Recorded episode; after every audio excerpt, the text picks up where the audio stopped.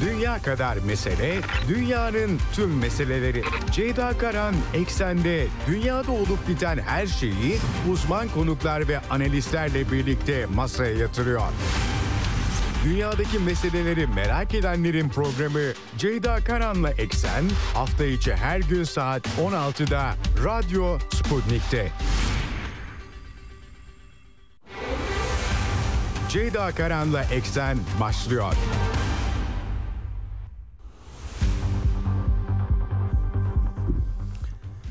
Eksenden merhabalar efendim. Bugün 26 Şubat 2024 günlerden pazartesi dünyadan haberlerle karşınızdayız. Yine çok yüklü bir hafta sonu gündemi var size aktaracağım. Orta Doğu'dan, e, Amerika Birleşik Devletleri'nden, Ukrayna çatışmasından, e, Avrupa'dan çok sayıda haber var. E, İsrail-Filistin çatışması ile ilgili maalesef çok dramatik görüntüler. Bir Amerikan askeri hava kuvvetlerinden bu sabah yansı dün gece saatlerinde daha doğrusu Amerikan başkentinde İsrail Büyükelçiliği'nin önünde kendini yaktı.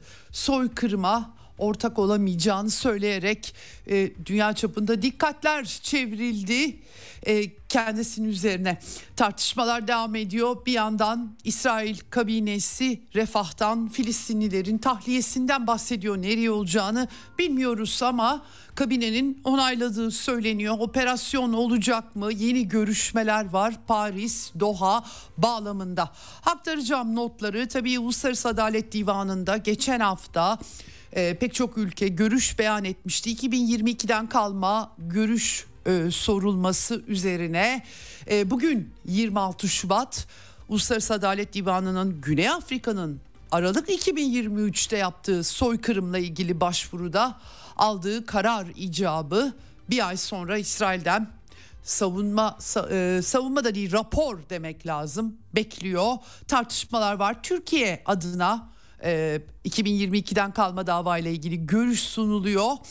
Ee, çok sayıda tartışma var. Ee, aktarmaya çalışacağım size. Amerika ile İsrail yönetimi arasındaki gerilimler Avrupa'ya yansımaları. Tabii ki bölgesel gelişmeler de var. Hizbullah, Lübnan, Baalbek'i vurduğu İsrail ordusu aynı şekilde Kızıldeniz'de de gerilimin sürdüğü söylenebilir. Tabii Amerika'da başkanlık seçimi meselesi ön seçimler. Güney Carolina Nikki Haley'nin Cumhuriyetçi Parti'den memleketi ama Trump bileğini orada da bükmüş gözüküyor. Cumhuriyetçiler Trump'ın arkasında birleşiyorlar. Tabii bunun Orta Doğu başta olmak üzere pek çok konuda etkileri olacak. Bugün programın son bölümünde buna bakacağız. Ee, program konuğum Şanlı Bahadır Koç'la konuşacağız. Ee, Amerika'yı yakından takip eden bir isim 21. Yüzyıl Enstitüsü'ne raporları da var bu konuda daha önce.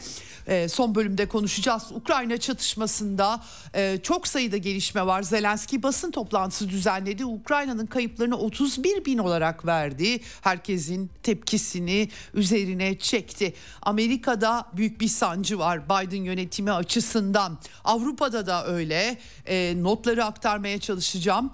E, özellikle de 24 Şubat'ın yıl dönümünde Avrupa'nın bir kısım lideri Kiev'e gittiler. Pek çok açıklama yapıldı ama e, farklı bir e, resim de var, gerilim de var. E, G7 zirvesi ortak bildirisi Rusya'nın varlıklarını çalma yönünde hamleler henüz netleşebilmiş değil. Uyarılar devam ediyor bu konuda. Ee, onları da size aktaracağım ve tabii ki Avrupa ekonomisini sarsan çiftçilerin eylemleri. Tarım toplantısı var. Brüksel'de Avrupa Merkezi'nde Avrupa Birliği Komisyon Merkezi'nde ve çiftçiler barikat dinlemiyorlar. Gerçekten çok dikkat çekici haberler var Avrupa'dan. Kendi içlerinde tartışmalar da var size aktaracağım. Tabii Ukrayna krizinin ısrarla Amerikan jeopolitiğinin Avrupa tarafından uygulanmasının e, sonuçları da diyebiliriz bunlara. Hepsini aktarmaya çalışacağım. Evet e, e, artık biliyorsunuz sadece 5 şehir değil 24 şehirden karasal yayın frekanslarımız var ama onun dışında Sputnik Türkiye'nin web sitesi, cep telefonu uygulaması Türkiye'nin her yerinden internet üzerinden de bizi dinleyebilirsiniz diyelim efendim ve başlayalım eksene.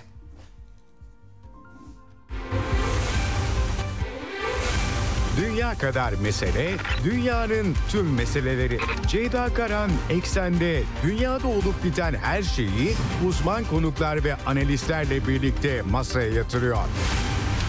Dünyadaki meseleleri merak edenlerin programı Ceyda Karan'la Eksen hafta içi her gün saat 16'da Radyo Sputnik'te.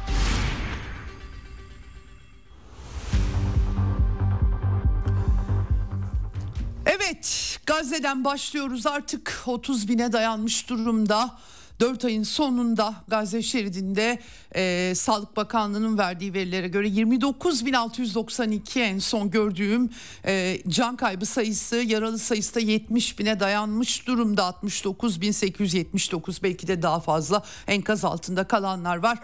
E, çok çarpıcı bir e, can kaybı Gazze'nin dışında Amerika Birleşik Devletleri'nden geldi. Dün gece saatlerinde sosyal medyaya düştü. 25 yaşında Amerikan Hava Kuvvetleri'nden muazzaf yani görev aktif görevde Aaron Bushnell. Washington DC'de İsrail Büyükelçiliği'nin önüne gitti. Yürürken bir video çekmişti ve aşırı bir protesto eylemine girişmek üzereyim ama insanların Filistin'de sömürgecilerin elinde yaşadıklarıyla karşılaştırıldığında bu hiç de aşırı değil dedi. Artık soykırıma suç ortağı olmayacağını söyledi. Kendisini yaktı. Ee, bağırıyordu o sırada Filistin'i özgürleştirin diye yanarken Gerçekten çok e, irkiticiydi görüntüler. E, bir İsrail güvenliği herhalde e, büyükelçilikten e, yanan askere silah çekmiş halde gözüktü. Gerçekten herkes çok yadırgadı. E, çok çarpıcı ve hayatını yitirdiği bilgileri var. Tabii dünya kamuoyunda yankılandı Gazze'deki ölümlerle e, birlikte bu çatışmanın durdurulması çağrıları yapanlar efendim girişte bu haberi de aktarmak istedim hemen. Şimdi tabii hemen akıllara e, Amerikalı e, gazeteci arkadaşlarımız hemen Vietnam Savaşı'nda 1965'te 2 Kasım'da 32 yaşında Norman Morrison'ın ölümünü hatırlattılar. Benzer bir biçimde kendi kendini kurban etmesini Vietnam Savaşı'ndaki katliamları protesto etmek için Robert McNamara dönemin Pentagon şefinin e, ofisinin önünde hemen bu akıllarına geldi. E, işin aslı tabii Batı dünyası e, Gazze'de olup bitenleri durdurmak için açıkçası daha aktif bir görünüm sergiliyor. Müslüman dünyası, İslam dünyası. E, tabii ki bunun dinle alakası da yok. Hristiyan Filistinliler de var. E, ama baktığınız zaman Batı'da e, daha yankı e, e, kamuoylarında daha büyük tepkiler olduğunu belirtmek gerekiyor. Efendim Birleşmiş Milletler bugün İnsan Hakları Konseyi'nin 55. oturumu Antonio Guterres açıklamalar yaptı e, Hamas'ın 7 Ekim saldırısının e, mazur gösterilemeyeceğini, aynı şekilde toplu cezalandırılmanın e, Gazze'deki sivillere mazur gösterilemeyeceğini söyledi. 99. maddeyi işlettim ama işe yaramadı dedi ateşkes için. On binlerce sivil öldürüldü. İnsani yardım imkansız hale geldi. Refah kenti dedi. İnsani operasyonlar için çok kritik önemde ve e, Filistin Mültecilere Yardım Ajansı da bunun bel kemiği dedi ve e, derhal e, bu e, işe son verilmesi eğer refah saldırısı olursa o zaman yardımlarımızın tabutuna son çivi de çakılacak diye bir açıklama yaptı. Gerçekten e, kriz e, büyük. Birazdan aktaracağım İsrail kabinesi. Bir yandan insani yardımlar çok büyük tepki çektiği için de herhalde görüyorlardır onu. Dün akşam onaylandığı söyleniyor. Doğrudan geçişleri açlık krizi var çünkü. Ama bir yandan da refah operasyonunun onaylandığı bilgisi var. Tahliye operasyonu deniyor. Nasıl olacak? Hepimiz e, merakla bekliyoruz. Efendim açlık gerçekten e, görünür öyle söyleyeyim size. Ben sosyal medyaya artık bakarken dayanamaz hale geliyorum. E, yardım ajansı Filistinlere kuzey bölgelerinde tamamen askıya aldığını duyurdu. Faaliyette bulunamıyor. Sivil düzen tamamen yok oldu diyorlar. E, görüntüler var hayvan yemleriyle beslenmeye çalışan e, yanlış görmediysen bir eşekle aynı e, yerden yani gerçekten çok e, e, yürek burkan manzaralar. İki aylık Muhammed tabii bir de sembol oldu. E, açlıktan öldüğü söyleniyor. Bilmiyorum doğru mu ama bunlar e, dile getiriliyor. Tabii hastalıklar, temiz su kıtlığı, çöplerin birikmesi tam bir insani felaket var. Ee, İsrail devletinin böyle bir operasyon yerine sivilleri tahliye ederek ve o sivillere gerekli ihtimamı göstererek davranması halinde belki de iddiası, haması. Belki mantıklı gelmeyecek pek çoğunuza ama bu şu an önümüzdeki manzara gerçekten e, İsrail açısından da e, Filistinler açısından zaten artık bir e, etnik temizlik diyebiliriz. Rahatlıkla bunun soykırım olduğunu söylüyor uzmanlar. Ama e, yani bu, bu noktadan sonra nereye gidilecek ben çok merak ediyorum gerçekten. Ee, bu arada işte hafta sonu Mossad Başkanı, CIA Direktörü, Katar Başbakanı, Mısır İstihbarat Şefi bunlar Paris'te toplandılar. Takas anlaşmaları, İsrail rehineler hala 134 rehine e, Hamas ve Filistinli grupların elinde. E, iyi geçtiği söyleniyor. Katar'a İsrail heyet gönderecek ama ne olacak tam olarak bilmiyoruz. Ee, Uluslararası Adalet Divanı geçen hafta 2022 aralığından kalma danışma, istişari görüşmeler yapıyordu. Genel kurulun soruları üzerine tabii Güney Afrika'nın davası ayrı. O Aralık, geçen Aralık'ta 23 2023'te soykırım sözleşmesiyle ilgili açılmıştı.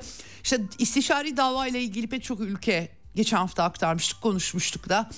Türkiye temsilcisi e, Dışişleri Bakan Yardımcısı Büyükal, Büyükelçi Ahmet Yıldız sunum yaptı 30 dakika. İsrail işgalinin uzun süre devam etmesinin bugünlere taşıdığı temasını işledi. TBMM Adalet Komisyonu'ndan da bir heyet gitmiş. Tabii sözlü görüş beyanları alınıyor.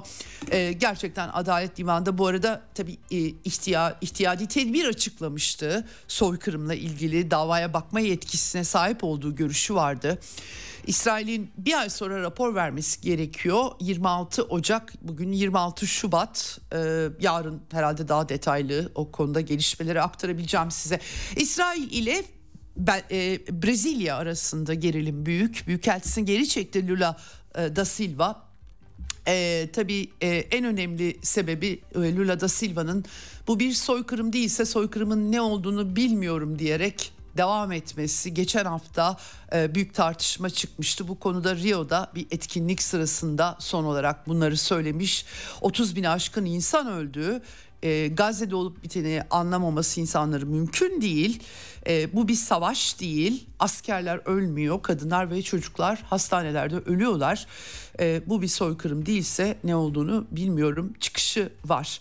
E, İsrail ile uyum içerisinde özgür ve bağımsız bir Filistin devletini savunduklarını da söylemiş Lula da Silva. E, geçmişte Amerika'nın da Amerikan Adalet Bakanlığı'nın da etkili olduğu komplo sonucu hapse atılmıştı Lula da Silva. Hapisteyken de hiçbir anlaşmayı e, kabul etmeyeceğini e, e, söylediğini ve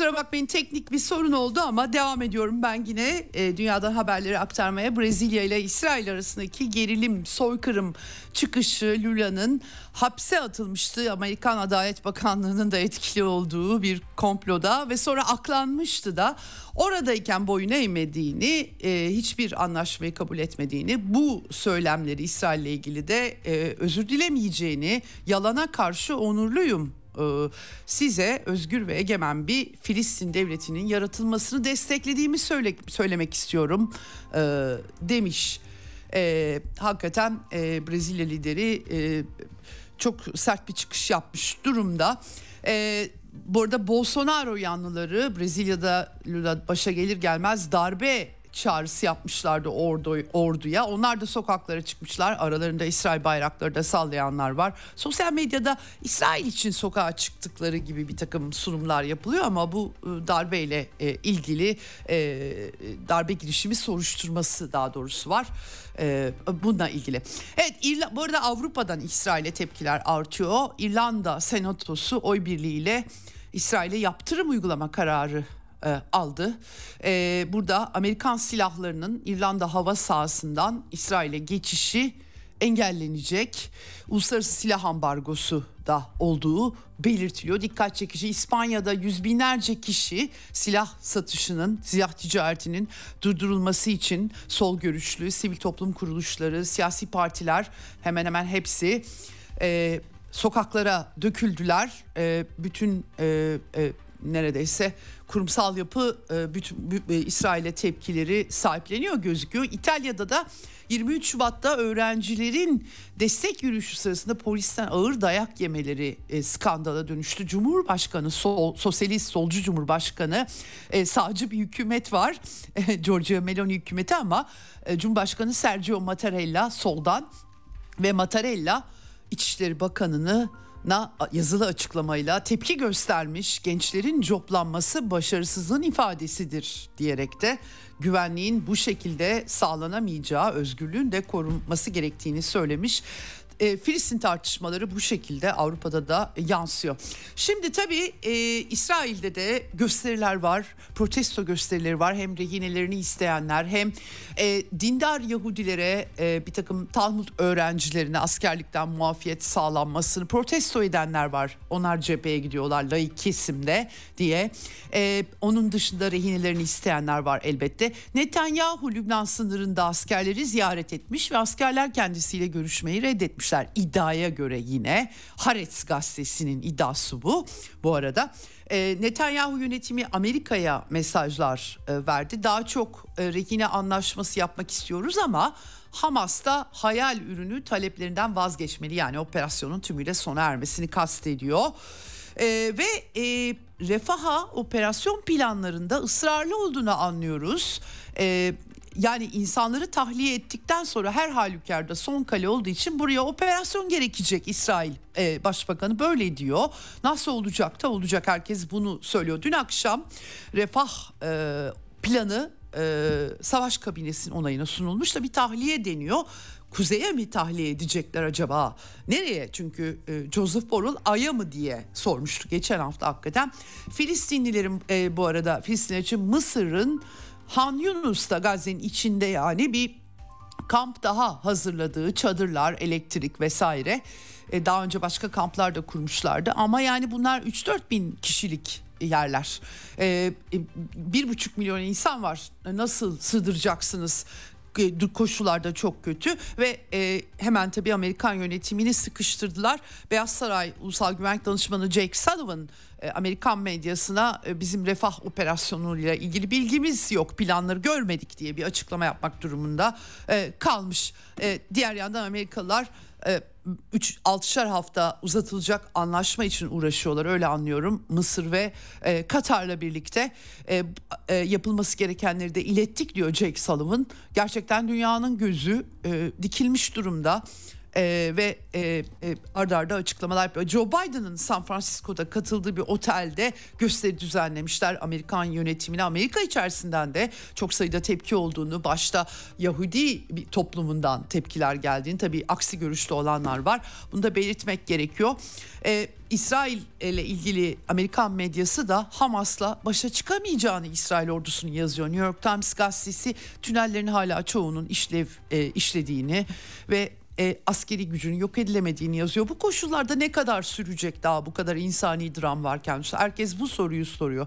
Ama e, Netanyahu kararlı gözüküyor. Hem de e, çok acayip e, söylemler de var onu da belirtmek istiyorum. İsrail Savunma Bakanı Yoav Galant örneğin o da Kuzey Komutanlığı Lübnan sınırında ziyarette bulunmuş. Takas anlaşması yapıldığında ve saldırılar geçici olarak durduğunda kuzeyde çatışmalar rın hafifleyeceğini düşünenler yanılıyor diyor. Yani Lübnan Hizbullah'ıyla çatışmaları e, e, kastederek söylüyor.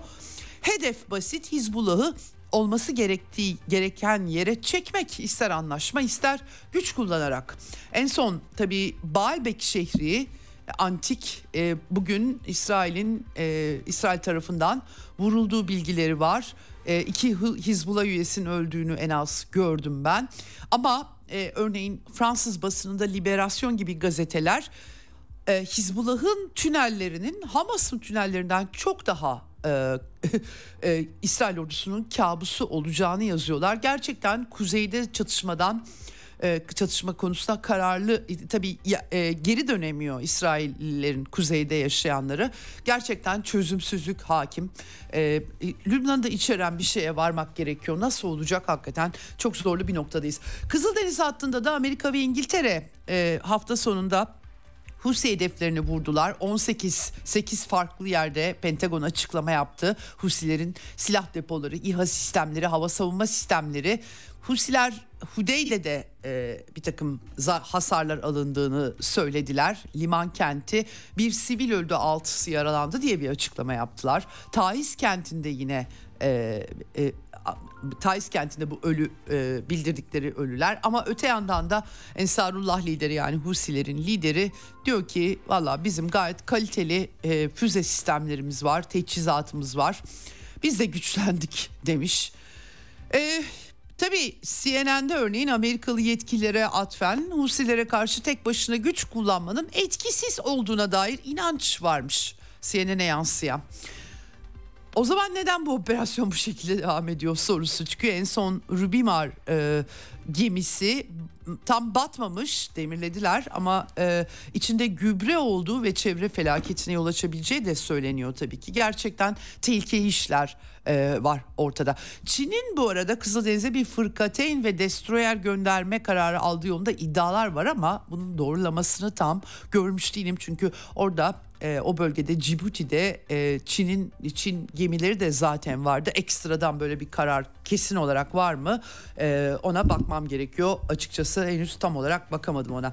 Şimdi e, bir başka ilginç e, Orta Doğu'dan başlık İsrail e, Sanayi Bakanı ve Birleşik Arap Emirlikleri'nde Suudi mevkidaşıyla yaptığı görüşme ayaküstü fotoğrafları da var e, Dünya Ticaret Örgütü'nün Bakanlar Konferansı sırasında Nir Barakat, Suudi mevkidaşı Macit bin Abdullah El Kasabi ile poz veriyor ve birlikte tarih yazabiliriz diyor. Sıkışıyorlar, kart vizitlerini veriyorlar. Tabii herkesin dikkatini çekiyor çünkü Suudi Arabistan bütün baskılara rağmen tam normalleşmeyi kabul etmediğini söylüyor. 67 sınırlarında Filistin devletinin kurulması lazım görüşünü e, beyan ediyor. E, dolayısıyla tam olarak ne e, çıkacak bilmiyorum ama ticaret yapıldığı da söyleniyor. Yani batıda Amerikan askerleri kendilerini yakarken Arap ülkelerinin tabii böyle bir sonuca varıyor. Pek çok Filistin destekçisi Arap ülkelerinin ve Türkiye'nin de İsra e, İsrail'e ticaretine devam etmesi daha çok gündeme taşınıyor. Bu arada Mısır konusu Mısır'la ilgili de dikkat çekici bir not e, aktarmak istiyorum. IMF ile IMF ile görüşmeleri vardı.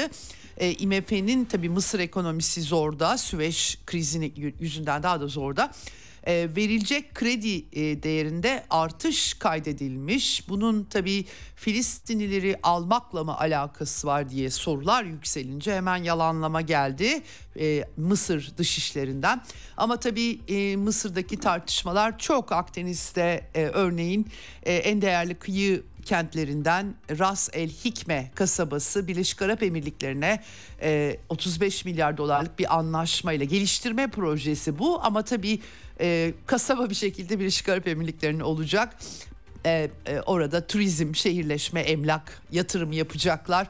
E, %35'i de gelirlerin Mısır'a kalacakmış. Tabii e, topraklarını satıyor şeklinde eleştiriler de yükseliyor. Evet e, hafta so- geçen hafta aktarmıştım G20 toplantısı vardı Rio, Rio'da bu vesileyle Latin Amerika turu da yaptı. Ee, anladığım kadarıyla Hakan Fidan Brezilya'dan sonra Venezuela'ya da e, ziyareti var. Maduro tarafından, devlet başkanı tarafından ağırlanmış. İkili ilişkiler, enerji e, ilişkileri özellikle vurgulanmış ve e, Simon Bolivar'ın e, Latin Amerika Birliği'nin sembolü e, onun mezarı anıt mezarını da ziyaret etmiş. Tabii e, e, Türkiye Venezuela ilişkileri epeydir e, yolunda e, pek çok konuyu ele almışlar. Evet şimdi Latin Amerika'ya geçmişken hemen Amerikan seçimlerine bağlayalım bu yıl. Seçim yılı Donald Trump Joe Biden demokratların öyle gelenek Amerika'da başkan ikinci kez aday olmak istediğinde kimse önüne çıkıp hayır ben de aday olacağım diyemiyor. Dolayısıyla demokratların adayı en azından demans sorunlarına rağmen Joe Biden gibi gözüküyor. Başka bir gelişme olmaz ise fakat Cumhuriyetçi cephede e, Trump e, ipi göğüsler vaziyette. E, cumartesi günü Güney Carolina eyaletinde ön seçim yarışı vardı. E, Trump'ın rakibi Nikki Haley hem de 6 sene valisiydi Güney Carolina'nın. Trump sandıkta ön seçimde oyların %60'ını neredeyse aldı. E, Nikki Haley %40'ta kaldı e, ve e, Trump hemen Cumhuriyetçi Parti'yi hiç bu, bu kadar birlik içinde görmemiştim. 15 dakika kutlayabilirsiniz sonra işinizin başına dedi zafer konuşmasında. Nikki Haley'e artık aslına bakarsanız Trump gerçekten Iowa ile birlikte çok önemli e, başlangıçlar yapmıştı ve Nikki Haley'nin kazanması çok zor ama öte yandan da yarıştan da çekilmiyor ısrarla reddetti şimdi de. E, çok enteresan bir görünüm. 5 Mart'ta Tennessee e, seçimleri var tabii ama e, eğer başka bir yargı yoluyla başka bir engel çıkmazsa Trump'ın herkes Cumhuriyetçilerin başkan adayı olacağına 5 Kasım için inanıyor. Programın ikinci böl- son bölümünde konuşacağız e, Şanlı Bahadır Koç'la. E, yüksek mahkeme kararı tabii beklemek gerekiyor ama e, eğer öyle olursa şimdi görebildiğim kadarıyla Cumhuriyetçi kurumsal yapı tamamen e, Trump'ın arkasında e, hizalanıyor. E, o zaman hakikaten Amerikan siyaseti çok acayip bir e, rotaya girmiş olacak. E, e, o kadar kolay olmayacak anladığım kadarıyla. Göreceğiz hep beraber izleyeceğiz. Trump bu arada konuşmaya devam ediyor. Muhafazakar siyasi eylem konferansı vardı. E, ve orada e, Biden yönetimini ülkeyi 3. Dünya Savaşı'na e, sürüklemekle eleştiriyordu. Hatta savaş başlamadan kaybetmemize ulaşacak diye eleştiriler getirdi Trump. E, e, full e, Biden'a yüklendiğini söyleyebiliriz. Bir de bu konferansa Arjantin'in e, e, liberter, sağ liberter ya da neofaşist nasıl tanımlanırsa nerede duruyorsanız ona göre Javier Milei de katılmış Trump'la kucaklaşmış durumdalar falan sevinçten ağlayacak hale gelmiş.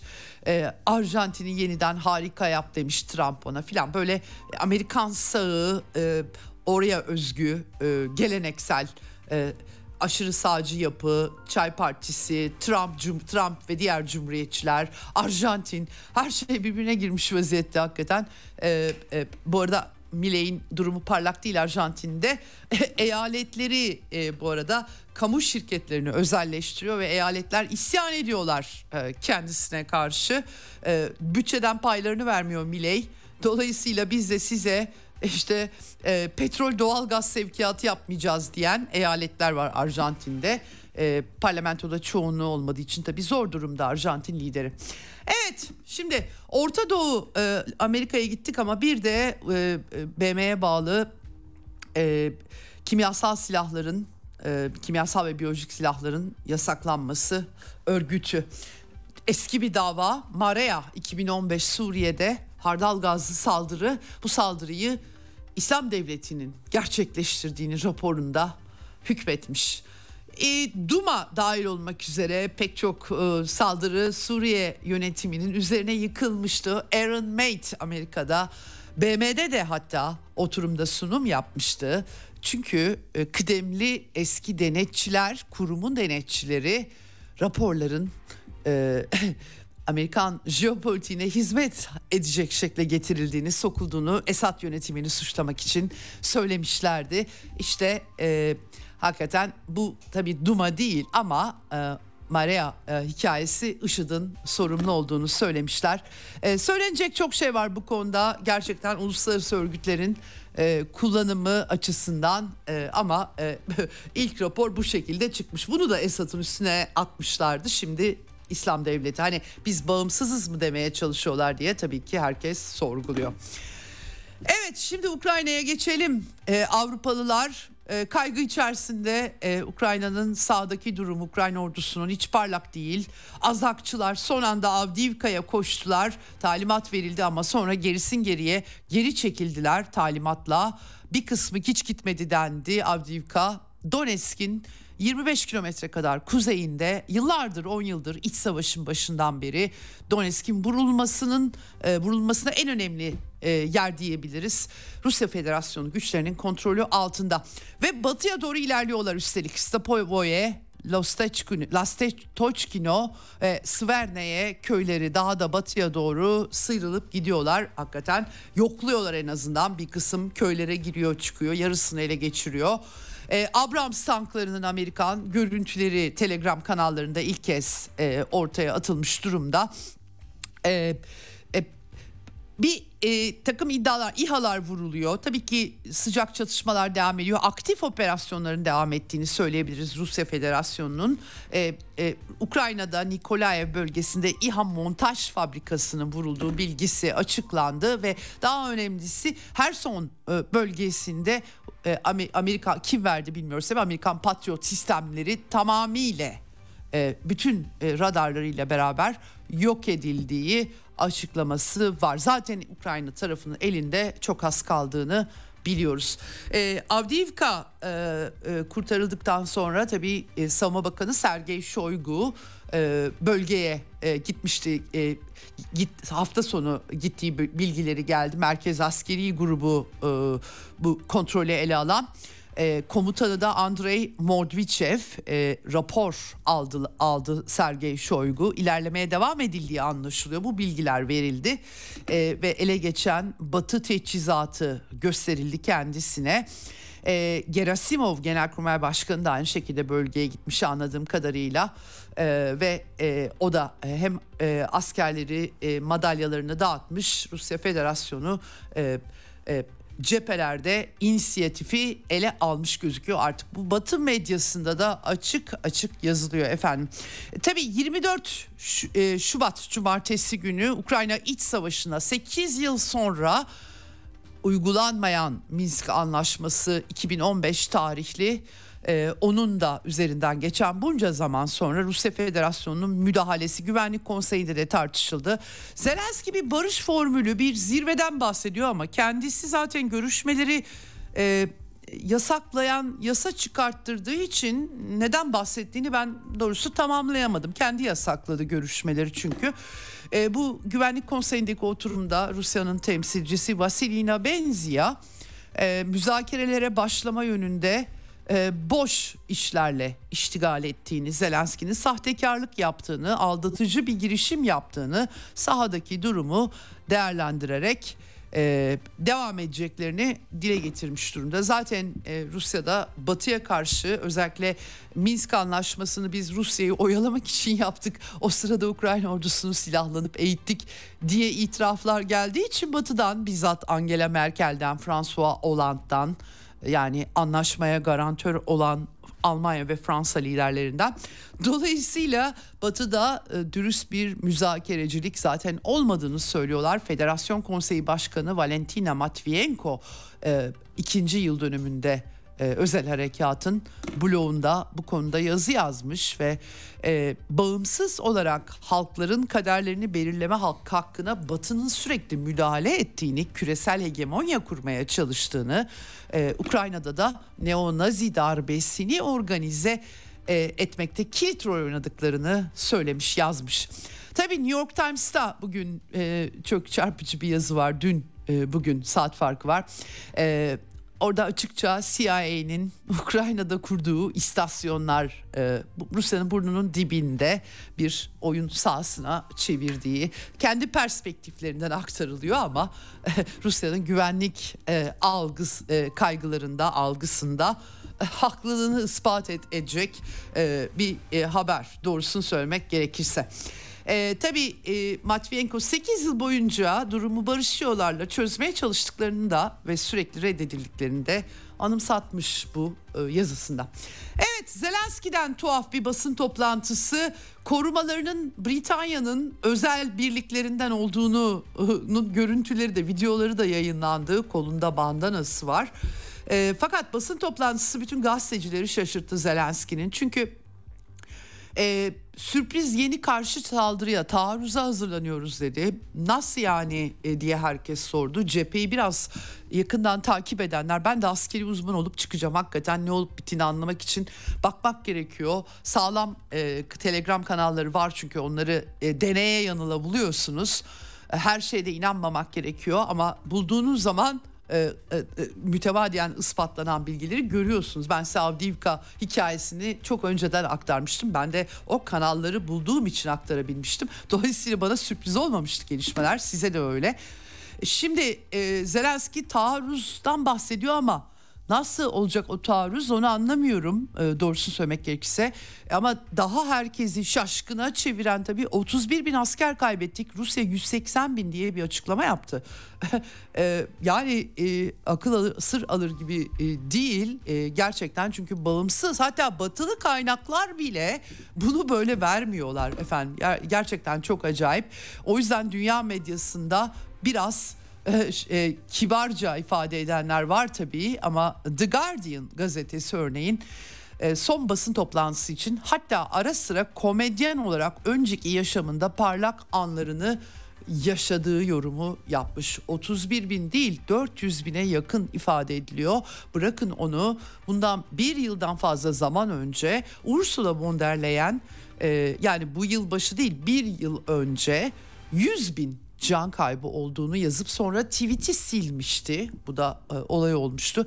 Dolayısıyla e, aslına bakarsanız e, Ukrayna halkının ve uluslararası basının gözünün içine baka baka yalan söylemiş oluyor kendisi. Başka şeyler de e, söylemiş. Daha fazla toprak kaybına uğrayabiliriz bize Amerika para silah vermezse diye. E, İtalyan gazeteci pek çok, pek çok kişi İtalya'da Rusya'yı destekliyor deyince bu kişilerin bastırılması ve İtalya'nın o kişilerin vizelerini askıya alması gerektiğini söylemiş. İtalyan vatandaşlarının nasıl vizesini askıya alacak İtalya çok acayip. Biraz e, hakikaten kafası iyi değilmiş gibi bir hali var doğrusu. Ee, sürekli Putin'in müzakereden Minsk Anlaşması'nın uygulanmasından bahsettiğini kendisine daha önce söylemiş. Sonra telefon açarsa ne yaparsınız diye onun telefonu yok. 1917'den beri ben telegrafla çalışmıyorum diye bir dalga geçmeye çalıştığı anlaşılıyor. Gerçekten çok dramatik tabii. Ee, Maria Zaharova özellikle can kaybı Ukrayna ordusunda can kaybı sayısıyla ilgili 31 bin sayısıyla ilgili e, demiş ki e, Ukrayna Başkan e, Donbas'ın Rusça konuşan nüfusunu zaten insan olarak görmüyordu. Şimdi Ukrayna'nın geri kalan nüfusunu da insan olarak kabul etmeyi bırakmış anlaşılan diye e, bir e, yorum yapmış. Evet böyle durum. Ee, tabii Ukrayna'da e, milletvekilleri mesela Alexey Goncharenko bu e, Odessa'da insanları 2014'te Kiev'de darbe olduğunda e, itiraz edenler tabii çıkmıştı. Rusya coğrafyası ne de olsa ee, orada da etkinlikler düzenleniyordu ve sendikalar binasında insanları cayır cayır yakmışlardı. Bir hamile kadını telle boğarak öldürdüklerini ben belgesellerden izlemiştim sonradan. İşte e, o Gonçerenko Avrupa Parlamentosu'nda ağırlanıyor artık ve e, Amerikalılara şöyle seslenmiş. İster Tahran'a, ister Kuzey Kore'ye, ister Pekin'e bir savaş olsun.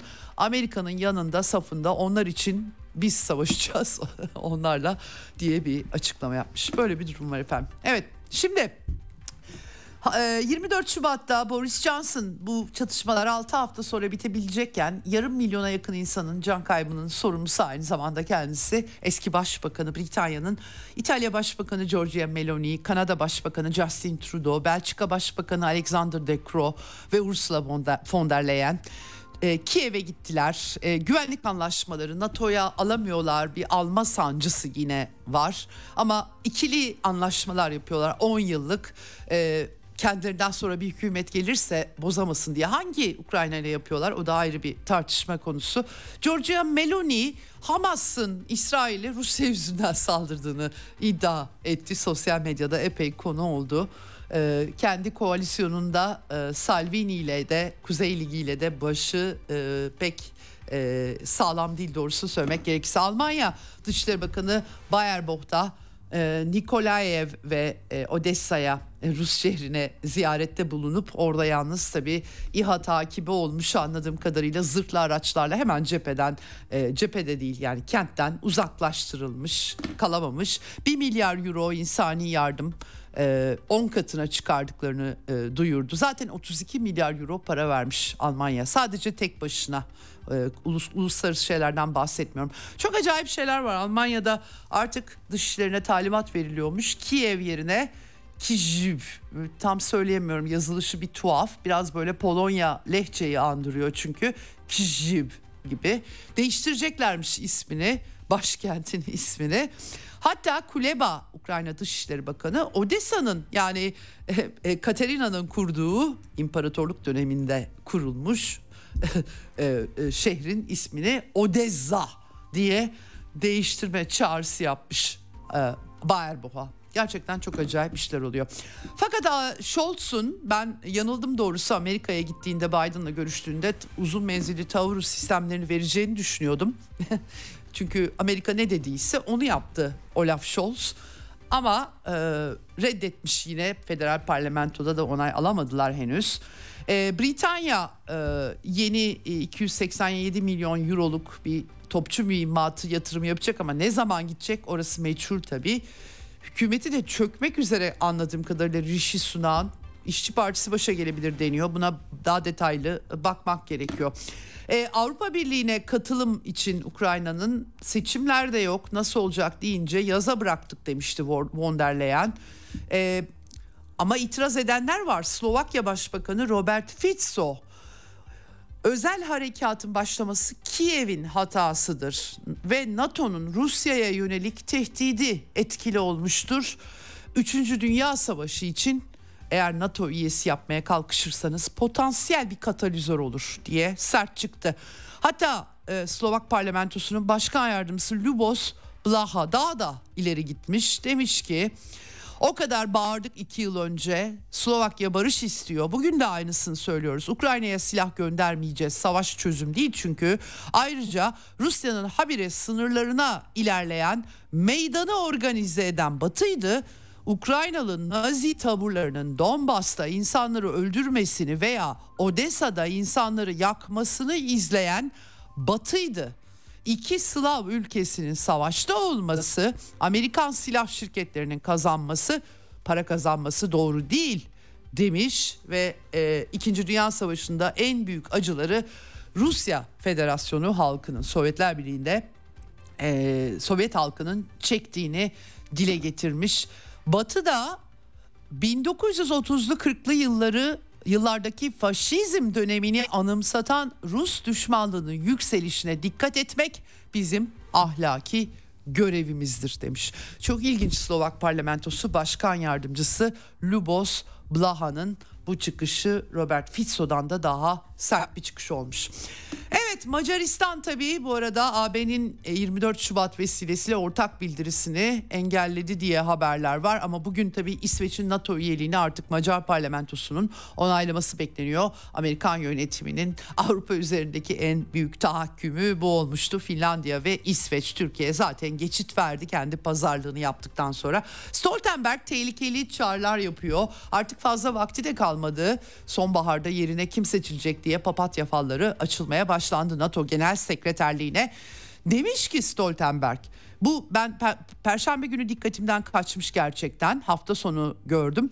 Ee, F-16'lar yaz aylarında Kiev'e verilecek ve Rusya'yı vurmak için kullanabilirler. yani gerçekten nükleer silahlı bir gücün topraklarını F-16'larla vurmak çok da e, akıllıca gelmiyor doğrusunu söylemek gerekirse bana. Ayrıca NATO'ya katılacak İnat ediyoruz katılacak biz öyle istiyoruz diyor kendisi. Ee, Ukrayna'da yaz aylarında geçen sene Vilnius zirvesi öncesi de böyle olmuştu sonra tabii olamadı. Ee, dolayısıyla böyle bir çerçeve var. Ama Ukrayna'da ciddi batıda da kaygılar var. CIA direktörü 22 Şubat Perşembe günü gizlice Kiev'e gitmiş. Ukrayna istihbaratı e, bizi terk mi ediyorsunuz diye sormuş. Onları teskin etmiş anladığım kadarıyla. Schumer gitti Amerikalı senatör. Amerikan senatosunda yeni bir tasarı kabul edildi ama temsilciler meclisi Cumhuriyetçiler asıl kilit orada efendim ve Mike Johnson artık Trump'ın da bu ön seçim zaferlerinden sonra nasıl bu tasarıyı sunsun hakikaten tam bir kür düğüm Mart ortası filan deniyor ama bakalım hep beraber göreceğiz. Bu arada Biden geçen hafta sinirinden Vladimir Putin'e belden aşağıya küfretmişti. Po- protesto notası verdi Rusya Federasyonu ve e, e, John Kirby buna gerekçe getirmeye çalışmış. Demiş ki çok acayip. ABD'nin Rusya'dan kaynaklanan güvenlik kaygılarının sonucuymuş küfür. Yahu kardeşim Rusya'nın burnunun dibine giren yıllardır yani Rusya Federasyonu Meksika'ya falan füze tesisi mi kuruyor? Ben anlamadım ki bu kadar e, çevirebiliyorlar bunu. E, e, enteresan bir açıklama. Hakikaten e, insan şaşırıyor. Victoria Nuland da öyle ama tabii Victoria Nuland e, Ukrayna projesinin mimarı bizatihi hırsla konuştu geçen hafta. Çok sert yaptırımlar açıklayacağız filan dedi. Hakikaten açıklandı bu arada ama herkes tartışıyor neye yarayacak diye. E, Nuland bir de demiş ki biz bugünün Rusya'sının liderliğinden memnun değiliz. Yani Rusya e, Federasyonu insanları, vatandaşları, yurttaşları Victoria Nuland'a beğendirecekler tercihlerini. Victoria Nuland'ın onayı olmayan olmayan bir iktidar seçemezler. Demokrasi anlayışı bu şekilde efendim. Çok e, enteresan bir e, bakış açısı. Amerika'nın istediği türden bir ülke değil Rusya. Amerika'nın istediği türden bir ülke olmak zorunda mı? E, başka ülkelere e, anlamıyorum ki yani. Hakikaten e, çok tuhaf bir bakış açısı. Evet şimdi e, tabii G7 ortak bildirisi de yayınlandı 24 Şubat'ta. E, klasik bildiğimiz sarsılmaz destek beyanı. E, e, burada tabii... E, koşulsuz geri çekilme gibi çağrılar var. E, ee, BM şartı ihlal diyor. Ya Amerika BM şartını ihlal ede de bir hal oldu. Yani nasıl bir, bir şey bu ee, onu da anlamak e, çok zor. E, hani Amerikalılar hiç BM şartı ihlali kaldı ki bu BM şartı ihlali mi o, o, o ayrı bir tartışma konusu 51. madde var çünkü herkes kullanıyor nihayetinde. E, ama böyle şey yapıyorlar. Asıl önemli tabii ki bildirinin pek çok unsuru var. Bildiğimiz şeyler her dakika açıklıyorlar. Ee, Rusya varlıkları dondurulmuştu 300 milyar dolar civarında ve e, şimdi e, bununla ilgili bir madde tam çalamıyorlardı. Bunun adı hırsızlık. Başka birinin malını bu şekilde hani hangi mahkemeye gitseniz hakimin vereceği karar belli. Savaşlarda çatışmalarda sonucuna bakılır. Yenilen yenen. Yenilen tazminatı öder. Budur yani. Reperasyon. Ama burada öyle bir şey yok. E, fakat G7 bildirisinde şöyle denmiş. Hukuk sistemlerimiz uyarınca Rusya Ukrayna'ya verdiği zararın bedelini ödeyinceye kadar yetki alanlarımızdaki Rus devlet varlıklarının dondurulacağını teyit ediyoruz. Zaten dondurdular. Anlamsız bir cümle. Sonra buradan hareketle diyor ki e, gerekli ulus uluslararası hukuka göre uygun olarak gerekli güncellemelerin yapılması. O ne demek? Böyle bir uluslararası hukuk yok. E, zaten dondurma da sorunlu bir mesele ama hadi diyelim onu yaptınız. Hiçbir ülkenin mal varlığına el koyamazsınız. Bunun adı hırsızlık. Hele onu alıp efendim faizini başka hesaba aktarıp onun faizini alıp tahvil bilmem ne yapıp ondan sonra onu öbür tarafa vermek nasıl bir şey? Ben yani kapitalizmin e, mülkiyetle ilgili bütün yasalarını ters yüz ediyor. Şimdi e, ısrarla Amerikan yönetiminin bunu talep ettiği bilgileri var ve İngiltere'nin de desteklediği yaklaşık e, 10, 10 milyar euroya yaklaşmış bu arada faiz gelirleri anladığım kadarıyla. Tabii Ukrayna'ya para bulamıyorlar e, bunu alıp da e, vermeyi e, hesap ediyorlar ama kıvranıyorlar.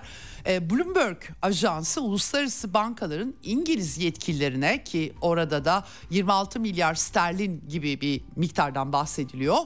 Eğer Rusya varlıklarını böyle yaparsanız, el koyarsanız, yani çalarsanız o zaman e, itibarınıza zarar gelecek, davalara yol açabilir, küresel finans sistemini etkileyebilir. Ayrıca yabancı yatırımcılar başkalarının varlıklarına el konması nedeniyle e, panik yaşayabilirler diye uyarıyorlar hala. Çözüm basit. Başkasının malını çalmayacaksınız. Nokta yani.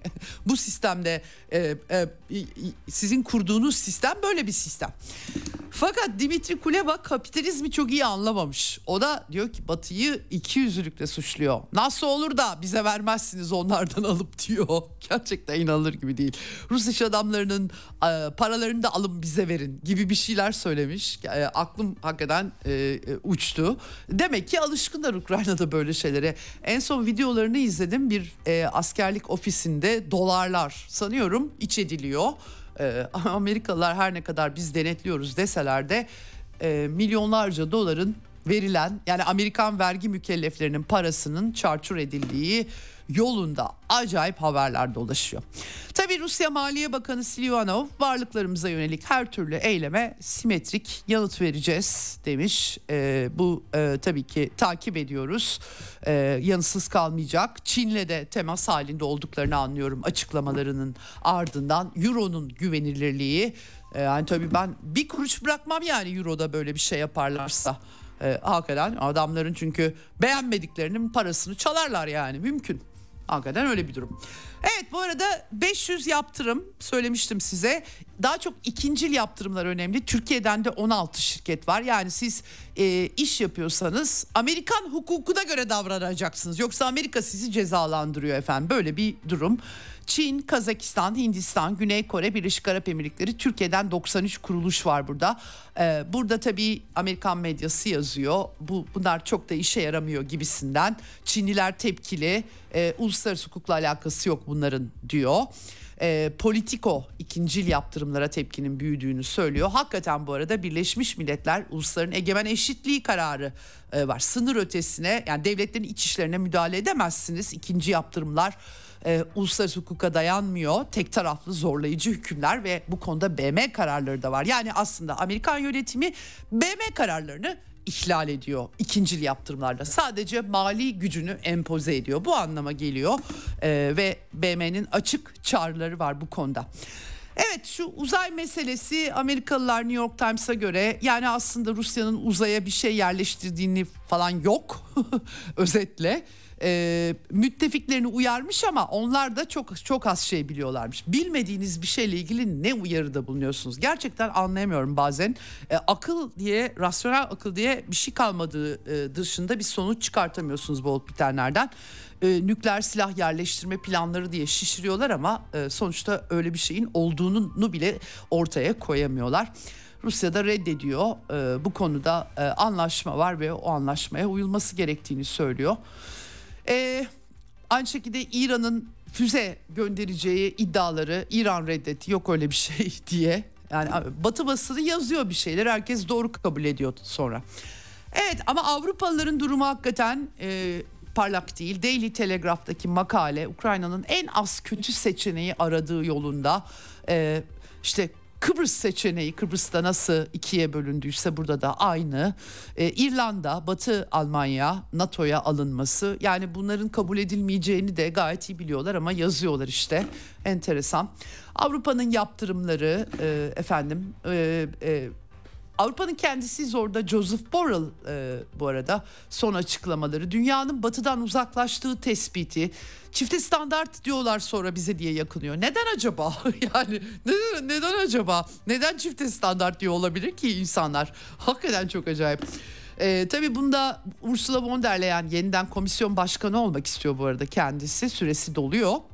Avrupa Parlamento seçimleri var Haziran'da ve durumu parlak değil kadının. Ee, Joseph Borrell da eleştirmiş kendisini özellikle İsrail konusunda Avrupa'nın jeopolitik e, İsrail'e hemen apar topar giderek 7 Ekim sonrası bize jeopolitik maliyeti büyük oldu demiş. E, ayrıca e, yani e, sadece şey değil İsrail değil Rusya-Ukrayna gerilimi de var bunun içerisinde eleştirmiş resmen. Çok, çok acayip e, Joseph Borrell'ın açıklamaları ama e, sonuçta kendisi çok farklı bir yerde değil. 13. yaptırım paketi tabii e, bu da aynı şekilde e, ama Batı medyası artık yaptırımların zaten bir işe yaramadığını açık açık yazıyor. Yani ben size aktardım çok. Çiftçiler efendim bugün Brüksel'de Avrupa Tarım Politikaları komisyon toplantısı yapılırken alenen çiftçi baskını barikatlar kurulmuş Çiftçiler polis molis barikat marikat tanımadan traktörleri barikatların üzerine sürüyorlar. Hafta sonu tarım fuarı Paris'te bu arada Macron kaçmak zorunda kalmış. Gerçekten çiftçilerle de bir süre tartışmış ve e, Ukrayna'ya muazzam para attınız ama tarım için paranız yok diye soran çiftçilere efendim Ee, siz de e, yani bir tek siz yoksunuz demiş. Gerçekten inanılır gibi değil fuardaki e, bir, bir, birkaç saatte de çözemeyiz bu işleri. E, yani e, e, tamam taban fiyat belirleyeceğiz ama e, gibi laflar etmiş. E, çok çok e, acayip bu tarım krizi giderek katlanıyor. Polonyalı çiftçiler de Ukrayna tahılını tren yolu rayları boyunca saçıyorlar etrafa.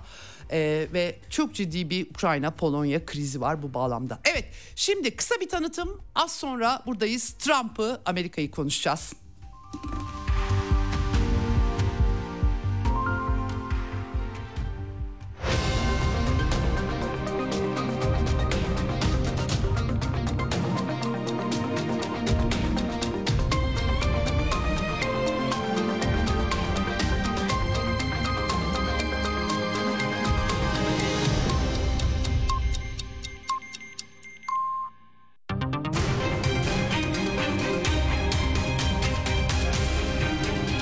Radyo Sputnik. Anlatılmayanları anlatıyoruz. Ceyda Karan'la Eksen devam ediyor.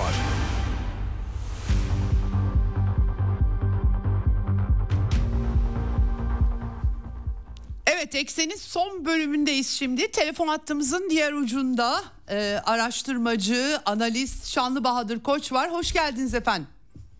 Hoş bulduk. İyi yayınlar. Çok teşekkür ediyorum Bahadır Bey e, katıldığınız için. Sizin en son Trump'ı konuşmuştuk. Şimdi tabii artık seçim senesi bu sene. Amerika'da, Amerika'nın iç politikada, dış politikada sıkıntıları daha da görünür hale geliyor. Tabii ki bir süper devlet ama içerisinde durum parlak değil. Şimdi Trump tabii e, cumartesi günü e, Güney Carolina'da ön seçim vardı. Rakibi Nikki Haley'i yendi ve Cumhuriyetçiler arkasında birlik olmuş gözüküyor. Ee, e, nasıl görüyorsunuz ön seçimleri? Ee, herkes diyor ki artık bu yarış bitti ama Nikki Haley de çekilmiyor. Ee, yeniden bir Trump olgusuna mı hazırlanmak gerekiyor? Ee, ne neler oluyor daha soracaklarım var ama genel resmi nasıl analiz ediyorsunuz? Önce onu merak ediyorum. Valla Trump'a hazırlanmak gerekiyor. Tabii bu Hı-hı. kazanması garanti demek Hı-hı. değil ama şu anda favori. Belirgin şekilde Hı-hı. favori. Yani Hı-hı. belki bir rakam vermek gerekirse 60'a 40 şansı da hani oranları e, şans olarak karşılaştırırsak önde. Ee, Güney Hı-hı. Carolina'da rakibi Haley'nin eyaletiydi. Ona rağmen Hı-hı. orada 20 puan e, fark attı ve Trump orada doğru dürüst kampanya da yapmadı. Kadın bütün her yerlere dolaştı. inanılmaz paralar harcadı. Arkasında hmm. büyük para babaları var. Ee, hmm. Buna rağmen Trump kendinden emin. Ee, yani rakibinin memleketinde bile onu yendi. Ee, hmm. Ama kadın çekilmiyor. Gerçi mesela e, bu Koch kardeşler var. Amerika'daki evet. sağ siyasetin en büyük finansörlerinden onlar desteğini çektiler Haley'den. Ama hala hmm. parası var. Yani bir şekilde Trump'tan rahatsız olan cumhuriyetçilerin e, sembolü olarak olabildiğince yarışta kalacak. Belki hani Trump'a bir şey olursa falan diye bekleyecek. Trump'ı yıpratacak. Yani hı hı. ona verilen göre büyük e, ihtimalle bu.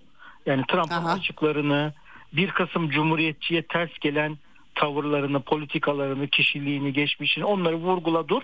Trump'ı yıprat. Oradan yarım puan, bir puan, e, iki puan koparsan bizim için kar diye düşünüyor muhtemelen onu destekleyenler. Hı hı. Ya, ama yani çok çok büyük bir sürpriz olmazsa Trump'ın e, partisinin adayı olacağını söyleyebiliriz. Tabi sağlık problemi olur ne bileyim uçağı evet. bilmem ne olur. Hapse girse bile biliyorsunuz e, seçime evet. girebiliyor. E, evet. Yani isterseniz şeyden de bahsedebiliriz. Hakkında evet şimdi var. Evet onu soracaktım. Şimdi tabii yüksek mahkeme kararı Colorado'yu e, takip eden yanılmıyorsam bir eyalet vardı. Ama tabii e, şimdi onun sonuçlarını soracağım size. E, yani çünkü yüksek e, Cumhuriyetçi Parti'nin geçmişte 6 Ocak nedeniyle Trump'ı eleştiren önde gelen bir takım senatörler dahil olmak üzere arkasında birleştiği bir ortam var sanki. Temsilciler Meclisi'nde de öyle rahatsızlıklar olsa bile iktidar yolu gözüküyor çünkü. Ee, ve e, bu koşullarda bir yargıyı kullanarak Trump'ı engellemek e, Cumhuriyetçi Parti'yi e, rahatsız eder mi? Amerika ikiz partili bir sistem nihayetinde tamam ama yeşiller var ama iki parti. Yani siz bir partinin e, yükselen adayına bu şekilde e, Amerikan devlet sistemi ya da müesses nizamı engel çıkarabilir mi? E, sizin görüşünüz ne bu yüksek mahkeme konusunda? Şimdi şöyle e, bu bir eyaletteki bir oranın eyalet yüksek mahkemesi koskoca Amerikan başkanlık seçimlerinde hem de favori olan bir adayı kendi kafasından tırnak içinde engellerse bunun sonu olmaz. O zaman bütün cumhuriyetçi eyaletlerde demokrat adaylara e, engelleyecek bir kulp bulur. O zaman Amerikan seçimsiz siyaset sistemi çöker. Bu Çöker, e, evet. yüksek mahkemede yani Trump e, 6 Ocak'ta sorumlu muydu değil miydi kendi fikirleri olabilir. Ama o konuda Trump aleyhine çıkmış bir mahkeme kararı yok. Ve Trump'ın orada o adamları organize ettiği, kışkırttığına dair e, ka- e, şu anda ya- e, kanıtlanmış bir şey yok. Oradan Trump'ı saf dışı etmeleri zaten 6'ya 3'te yani 6'sı Cumhuriyetçiler tarafından atanmış yüksek mahkemede e, yani her zaman bir yüzde beş on ihtimal bırakmak gerekir ama çok düşük ihtimal. Evet. Yani oradan öyle Evet. bir şey beklemek şey değil. Zaten bu mahkemeler de demin dediğim gibi e, Trump'ı yıpra yani şöyle bir etki, şöyle paradoksal bir etkisi oluyor. Trump'ın has seçmenini Trump'a daha da bağlıyor. Çünkü diyorlar ki ya bu adamlar bununla bu kadar uğraşıyorlarsa demek ki bu, bu adamda iyi bir şey yok. Bizim Evet. için iyi bir şey yok. evet. Trump'ın evet. kendi tabanını ona şey yapıyorlar ama çeperdeki hani tırnak içinde ılımlı cumhuriyetçiler daha demokratlara da kayabilecek adamlarda ya bu kadar problemli bu kadar mahkemelere düşmüş bilmem nelere düşmüş bir adam başkan olmalı mı diye Hı. yüzde bir iki üçün kafasında bir soru işareti oluşturabilir miyiz? Yani etkisi nihai etkisi bu olacak. Sonuçta da seçimler o kadar yani az farklı bitebileceği için yani şu anda isterseniz şeyleri de söyleyeyim. Şu anda 3-4 puanla ülke genelinde Trump önde. Artı şunu da Anketler. hatırlayalım. Artı şunu da hatırlayalım. Ee, delege sisteminin cumhuriyetçileri daha kayıran mevcut yapısı nedeniyle Trump 2-3 puan geride olsa bile seçimi kazanabilir. Onu da eklersek yani aslında belki Evet. 7 puanlık falan bir farklı önde. Ve şunları da ekleyelim. Yani Biden önümüzdeki 8 ay içinde gençleşmeyecek. Birden Evet. veya zihni bir anda berraklaşmayacak. Yani zaman Evet. birçok açıdan Biden aleyhine akıyor. Ee, Evet. Yani bu farkın kapatılması yani siyasette her şey olur. Ee, seçim Evet. yaklaştıkça da yakınlaşacaktır Biden'ın şeylerine rağmen. Ama Trump şu anda belirgin şekilde favori demek herhalde yanlış değil. Evet. Ee, bir de tabii e, hakikaten e, e, Trump hakkında bir takım davalar e, e, var. Bunların haklı haksız yanları bir tarafa. Mesela bir sonuncusu çok ağır bir cezaya da e, 300 küsür milyon dolar e, az buz bir para değil yani. Şimdi onun içeriğine baktım. Tabii Amerika bu anlamda mahkeme sistemi gayet de iyi işler. Kurallar ülkesi ama e, yani hiçbir zarar gören yok. Emlak piyasası e, daha yüksek gösterilmiş ve hani bundan ötürü bir e, e, zarar gören de olmamış. Tuhafıma gitti benim açıkçası. Tabii kurallar murallar hani e, de- denebilir hu- hukuki de argüman olarak Amerika- söylenecek çok çok şey var ama e, tuhaf geldi bana ya insanlar buna nasıl Amerika'da tepki verebilirler diye düşününce Trump onu Trump onu e, kendisi için yani iki boyutu var. Bir Trump normal herkes parasını önemser. Trump normalden de paracı bir adam. Yani parasını Evet. kaybettiği için o evlat acısı gibi oturmuştur. Ama e, onu da Trump'len olarak kullanıyor. Yani bakın sistem e, bana bunları yapıyor. Ben ev, gidip evimde otursaydım, New York'ta otursaydım, eski hayatıma devam etseydim bu cezaların hiçbiri olmayacaktı. Ve Amer- e, birçok Amerikalı belki bir kısım ortadaki belki bir kısım demokrat e, seçmen bile bu şeyin doğruluğunu görüyor olması lazım. Görüyor bence. Yani Trump sistemi zorladığı için adamla uğraşıyorlar. Yani şimdi Evet. o davaları teknik olarak yorumlayacak değilim. Yani yorumlayabilecek durumda Evet. değilim. O e, ayrı bir uzmanlık ister. Ama Trump Evet. sistemi bu kadar zorlamasaydı o 350 milyon dolar cebinde kalacaktı. evet. Bir de Yani tabii birçok insan böyle okuyacak o şeyleri. Evet. Ve Trump bir cümle daha söyleyeyim. Daha işte Tabii. o e, cumartesi günü dedi ki o gün Cumhuriyetçilerin önemli bir konferansı vardı tam seçimin olduğu gün. Evet. Siyahlar dedi siyahlar giderek bana sempatileri artıyor. Çünkü onların da mahkemelerle poliste çok derdi oluyor. Şimdi benle de uğraşıyorlar. Çünkü siyahlar da hep bize karşı ön yargılı polis mahkemeler diyorlar ya. Ben de aynı Evet. diyor. Ben de disidentim diyor. Ben de rejim muhalifiyim. Evet ama şimdi hakikaten bir yönüyle de insan tabii biz tabii dünyanın başka bir köşesinden bakıyoruz. Daha çok Amerika'nın dış politikasının çeşitli etkilerini hisseden bir bölgeden baktığımız için e, adam yani müesses nizamın şimdi tabii büyük güç e, rekabeti stratejisi açıkça gözüküyor hem Rusya hem Çin'le alakalı olarak ve Trump da kalkıp diyor ki bu Biden bizi 3. Dünya Savaşı'na götürecek bu gidişle.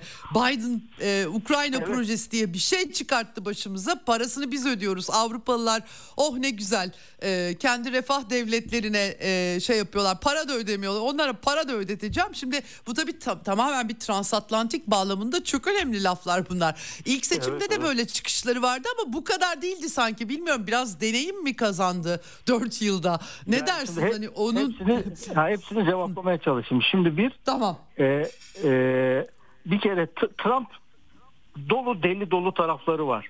Dolu cahil, cüela tarafları var. E, ırkçı tarafları var. Yani hakkında söylenebilecek dolu şeyler var. Ama Amerikan halkına dönüp şunu diyebiliyor. Ben sizi savaşa soktum mu? Hayır. Benim zamanımda ekonomi iyi miydi? İyiydi. Benim zamanımda dünyadaki prestijimiz, pozisyonumuz daha mı iyiydi şimdi mi? Benim zamanımda güçleniyor muyduk, zayıflıyor muyduk, şimdi nasılız? Ben dinamik bir lider miyim? Şimdiki başkan nasıl bir adam? Yani o cumartesi günü yine acayip alay etti Biden'la. Yani şimdi e, şeye top, e, dış politikaya bağlarsak e, Trump çok okumuş bir adam değil. Arkasında ilk dönemde hiçbir hemen hemen hiçbir ekip yoktu.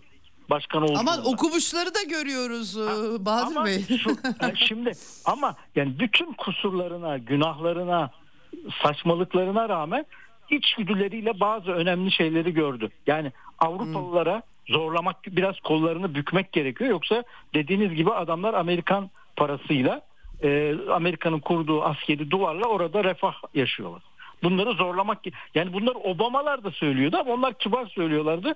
Hiçbir etkisi olmuyordu. Şimdi Trump söyleyince biraz da abartılı söyleyince yani evet evet. e, hani şu İngilizce'de bir ifade var ya delilikte bir metodu var. Yani mesela şimdi bu normalde söylenecek bir laf değil. Ee, eğer paranızı ödemezseniz Rusya'ya söyleyeceğim gidin bunlara çak bunlara çak diye. Şimdi bu söylenecek bir Amerikan başkanı veya başkan olmak Evet, çok- Ama bu bir anda Arap, Avrupalıları zıplattı. Yani demek ki bunlara böyle bir şey lazım. Belki bunları uyandıracak. Ee, şimdi Avrupalılar biliyorsunuz ee, işte zirveler topluyorlar. Nasıl daha o entegre Avrupa savunmasını tekrar diriltebiliriz? Cephaneyi nasıl yapacağız? Ortak silahları nasıl yapalım? Trump bizi korumazsa ne olacak? Trump geliyor falan. Bir anda Trump bunları zıplattı. Yani Evet. e, Trump gibi bir deli belki bunları ancak yapabilirdi. Şimdi Orta Doğu'da hani bizi de ilgilendiren konu hatırlayalım. Evet. Suriye'den çekileceğim dedi. Tabii o zaman Evet. daha altında doğru dürüst ekip yok. Hemen Pompeo'lar, Bolton'lar atladılar. Ee, yok olmaz öyle bir şey bilmem ne uyuttular. Yine kaldı. Ama şu anda yani Trump'ın gelme daha gelmeden gürültüsü, gölgesi bakın Amerika Suriye'den şu anda çekilmeyi en azından kendi devletinin içinde e, ulusal güvenlik mekanizması içinde ciddi bir şekilde tartışıyor. Yani e, Trump geldiğinde muhtemelen e, bunun olacağı yani kesin diye bir şey yok hayatta da yüzde 80-90 Trump'ın bunu yapacağını da söyleyebiliriz. Belki Trump'tan önce bile Amerikalılar oradan silah çek- e, asker çekebilirler. Çin'e isterseniz değinelim. Şimdi burada Evet Çin, lütfen. Hı hı. E, Amerika'nın en önemli önümüzdeki 50-100 yıldaki en önemli ilişkisi, en önemli problemi değil mi? Şimdi bence mesela Çinliler nasıl görüyordur? Biraz da okuduklarımdan biraz da belki fikir, biraz da zorlayarak fikir yürütüyorum. Şimdi iki boyutu var kabaca söylerse. Bir ticaret, iki Tayvan. Ticaret Evet. konusunda e, en az yüzde on gümrükleri arttıracak. Hatta yüzde altmış rakamını bile e, tahvile soktu Trump ekibi. Yani Çin'e yüzde altmış gümrük koyacağım. Bu hem ikili ara, iki ülke arasında belki dünya ticaret sistemini inanılmaz sarsacak bir şey eğer yapabilirse. Bu tabii Çin'in hoşuna gidecek bir şey değil. Bir anda dış ticareti bilmem nesi her şeyi sarsılır. Ama Ama Tayvan konusunda bir Trump'ın ben Tayvan için Amerika'yı Çin'le savaştıracağını düşünmüyorum. Evet Bence orada Biden sanki evet sanki Biden savaştırabilir gibi geliyor bana Aynen, Tayvan için. Aynen. Yani Şimdi savaştırmanın da bakımından. ötesinde. Savaştırmanın da ötesinde. Bu- ha- Hatırlayın Pelosi'ler falan gittiler Tayvan'a. Evet, evet. Şu anda da- Korsan indiler. Bu- Yani Çinlileri bir anlamda provoke ediyorlar. Yani Çinliler Evet, evet. şöyle düşünürlerse biliyorsunuz bu konuda yüzlerce e, şey her gün e, önemli dergilerde şeyler yazılıyor. Yani zaman aleyhimize işliyor. Bu Amerika Tayvan'ı e, tanıyacak bilmem belki de adam şunlardan şundan korkuyorlar. Sabah bir oynayacağız. Tayvan'da Amerikan askerleri, Amerikan uçakları, Amerikan bilmem neleri. Evet. O zaman Zaten var. Bildiğim kadarıyla asker gönderdiler de başka şeyler altında gönderdiler. Eğitim- yani başka eğitim, eğitim, falan. amaçlı Evet. var da yani ben ciddi Evet, bir üstten evet. falan bahsediyorum. Yani Evet, o zaman evet, Çin doğru. istemese bile hazır olmasa bile bütün dolu bedellere olacağına görse bile düğmeye basabilir. Yani Çin'i provoke etmeden Tayvan'ın mevcut statüsünü olabildiğince uzatmak iki ülke içinde Tayvan'ın kendisi için esas en hayırlısı ama Biden ve ekibi artık cahillikten mi kötü niyetten mi bizim anlamadığımız başka buraya belki kısmen Ukrayna gibi yani ben burada Rusya'nın Evet, Ukrayna vekalet olarak. tamamen e, ka- kabul ediyor değilim ama orada yani Hı hı, Putin'in anladım, anladım. haklılık var. Aynı şey Tayvan için de geçerli olabilir. Evet. Trump Tayvan için Çin'le falan savaşmaz. Ama Tayvan'a inanılmaz gümrükler koyabilir. Çin de belki şöyle düşünüyor.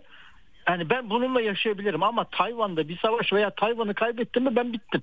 Benim dibimde Amerika buraya kurulduğu zaman benim artık süper güç olma falan e, hayallerim, e, iddiam e, zayıflar biter diye düşünüyor. Yani Çin'in kabul edeceği bir pazarlık olabilir o. Yani biraz fazla e, basitleştirdik ama Orta Evet gelince- anlıyorum yok dedin. Evet Orta Doğu'ya gelelim hem de bir de Türkiye ile de beraber de çünkü bizim de bir Trump'la geçmişimiz var biliyorsunuz. 4 yıllık bir serüven. Evet. Ee, onu da ya ama önce İsrail Filistin e, mesela şimdi Biden yönetimi de pek bir şey yapamıyor. Ee, e, Amerikan Yani çok yönetimi şimdi de. Biden yönetimi. Ee, Ee, Evet. Trump yani e, pardon siz bitirin sö- sözünüzü. Yo yo hani şeyi de katarak hani hem Orta Doğu hem Türkiye boyutuyla Orta Doğu boyutuyla herhalde İsrail'le barıştırma hikayesi var. Biden da beceremedi. Aslında İbrahim anlaşmalarına bakılınca Trump daha başarılı gibi gözüküyor Orta Doğu bağlamında. Ee, Amerikan politikası perspektifinden tabii ki. Trump'ın tabii tabii e, bir de e, ortada bir enkaz var şu anda yani ve to- kaldıramıyor kimse o enkazı. Çok feci bir durum var. Bilmiyorum Evet, bugün evet. Amerikan askerinin yakılması görüntüleri var biliyorsunuz. Yani e, içeride de sıkıştırıyor çünkü. Nasıl bir görünüm e, Trump-Biden farkı bakımından? Şimdi şöyle söyleyeyim Trump başkanlık döneminde Trump'ın da İsrail ile ilgili günahları var. Yani elçiliği Tabii. taşıdı, İsrail'e E, tabii, evet, tabii, destekledi, bir şudur budur. Ee, veya şimdi bu Hamas saldırısının temelindeki fak- yani tek faktör değil ama en önemli faktörlerden birine Araplar bizi unutuyor, İsrail'le anlaşıyorlar, biz açıkta kalacağız. Onu o süreci baltalama ihtiyacı o süreçte Trump'ın başlattığı şey büyük ölçüde. Yani Evet. e, yani Evet. ama ama şunu söyleyeyim.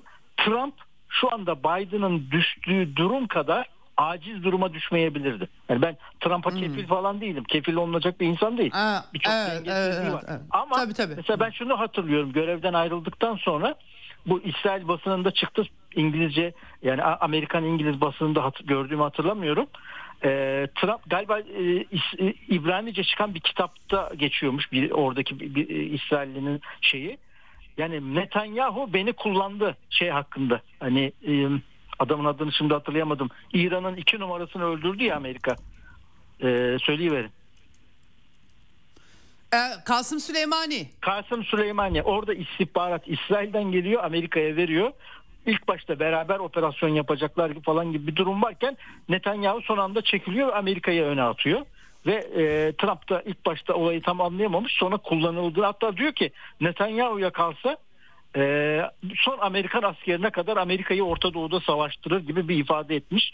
E, Evet. etmiş Netanyahu özel bir şey e, Trump özel bir ortamda. Yani Netanyahu'nun İsrail'in Amerika'yı kullandığı mesela Biden farkında değil veya farkında bir farkındaysa bile bunu telaffuz edecek durumda değil. Trump bunu telaffuz edebilir ve bir bir anla bir ölçüde bir derece bunu politikalara da yansıtabilir. Yani şu durumda ben Trump'ın çıkıp e, daha fazla şey söyleyip daha İsrail'i sınırlandırıcı şeyler yapabileceğini düşünüyorum. Tabii bunu yani deneyini yapamayız veya e, olur evet. başkan olursa e, ne olacak göreceğiz ama yani Trump'ta bir parça daha bu konularda şey var. Yani biz süper gücüz. Bu hatırlayın zamanında Clinton'ın dediği de bir laf daha Netanyahu'nun ilk başbakanlık döneminde işte e, toplanıyorlar. Netanyahu geliyor. Daha o zaman da çok genç 90'larda ikinci yarısında. İşte siz şöyle yapacaksınız biz böyle yapacağız falan. Sonra gittikten sonra Clinton diyor ya burada süper güç kim? Bu adamlar mı biz mi süper gücüz? Biz mi? Yani, evet. ee, aynı şey bugün yani abartı derecede artık yani gizlenemez ölçekte ve şekilde herkes görüyor. Yani bütün dünya kamuoyunun önünde her gün görüyor. 30 bin tane insan öldü. 20 bin tane bebe ve işte evet. 3 tane adama Amerika'ya girme yasağı falan veriyorsun. Bununla süper güçlük yaptığını evet. düşünüyorsun. Bütün dünyanın güneyini kaybettin. Kendi tabanını kaybediyorsun. Yani şimdi başladığımız yere dönelim. Mesela Michigan eyaletinde evet. Araplar, Müslümanlar önemli bir yekün tutuyor. Çok büyük ihtimalle ortadaki en kritik 5-6 eyaletten biri büyük ihtimalle kaybedecek e, Biden. Çünkü yani hı e, ona oy vermiş, onun için çalışmış bütün o Araplar, Müslümanlar lanet olsun diyorlar. Yani şey de değil. Hani isteksizlik değil. Belki de gidip Trump'a verecekler yani.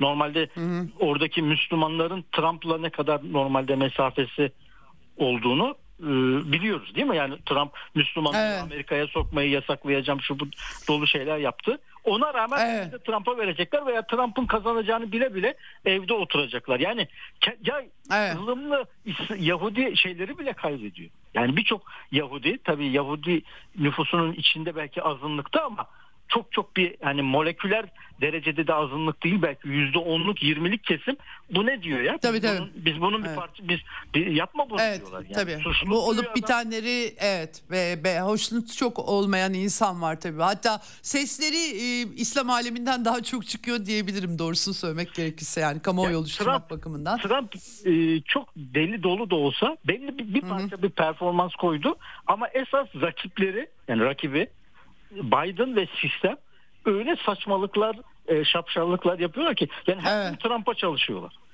E, evet Trump en son şimdi yani, evet. Buyurun. Buyurun. buyurun. Yok yok siz söyleyin. Yok e, en son şimdi bir anda gördüm de e, Amerikan Abrams tankı Ukrayna'da yanıyor vurulmuş.